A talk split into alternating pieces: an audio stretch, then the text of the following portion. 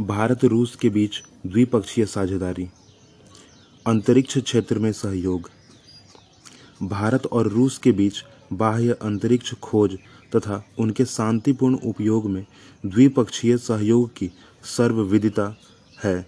उन्नीस सौ चौरासी में पहली बार अंतरिक्ष यात्री राकेश शर्मा रूसी सोयूट टी टू में ही गए थे। यद्यपि आज भारत के पास अपना अंतरिक्ष प्रक्षेपण स्थल है और वह कृत्रिम सैटेलाइट अपने बलबूते पर ही छोड़ने में सक्षम है। यद्यपि रूस का इस क्षेत्र में बराबर सहयोग मिल रहा है।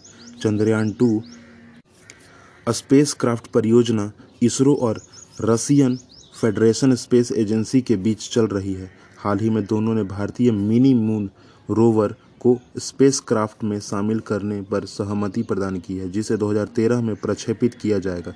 इसके साथ ही मानव अंतरिक्ष उड़ानों के क्षेत्र में भी रूसी सहयोग जारी है और भौतिक की क्षेत्र में सहयोग संबंधित इसरो तथा रेस्कोसमॉस के माध्यम करार के भाग के रूप में वर्ष 2009 में कोरोनाश फोटोन स्पेसक्राफ्ट छोड़ा गया। बाह्य अंतरिक्ष की खोज न केवल महत्वपूर्ण वैज्ञानिक अनुसंधान निष्पन्न करना संभव है, हुआ प्रयुक्त वाणिज्यिक रूप से व्यवहार्य कार्यक्रम के कार्यान्वयन में भी सहयोग मिली और इन कार्यक्रमों में निसंदेह रूस द्वारा तैयार किए गए डिज़ाइन, ग्लेनाश उपग्रह, नेविगेशन प्रणाली का संयुक्त उपयोग भी किया गया।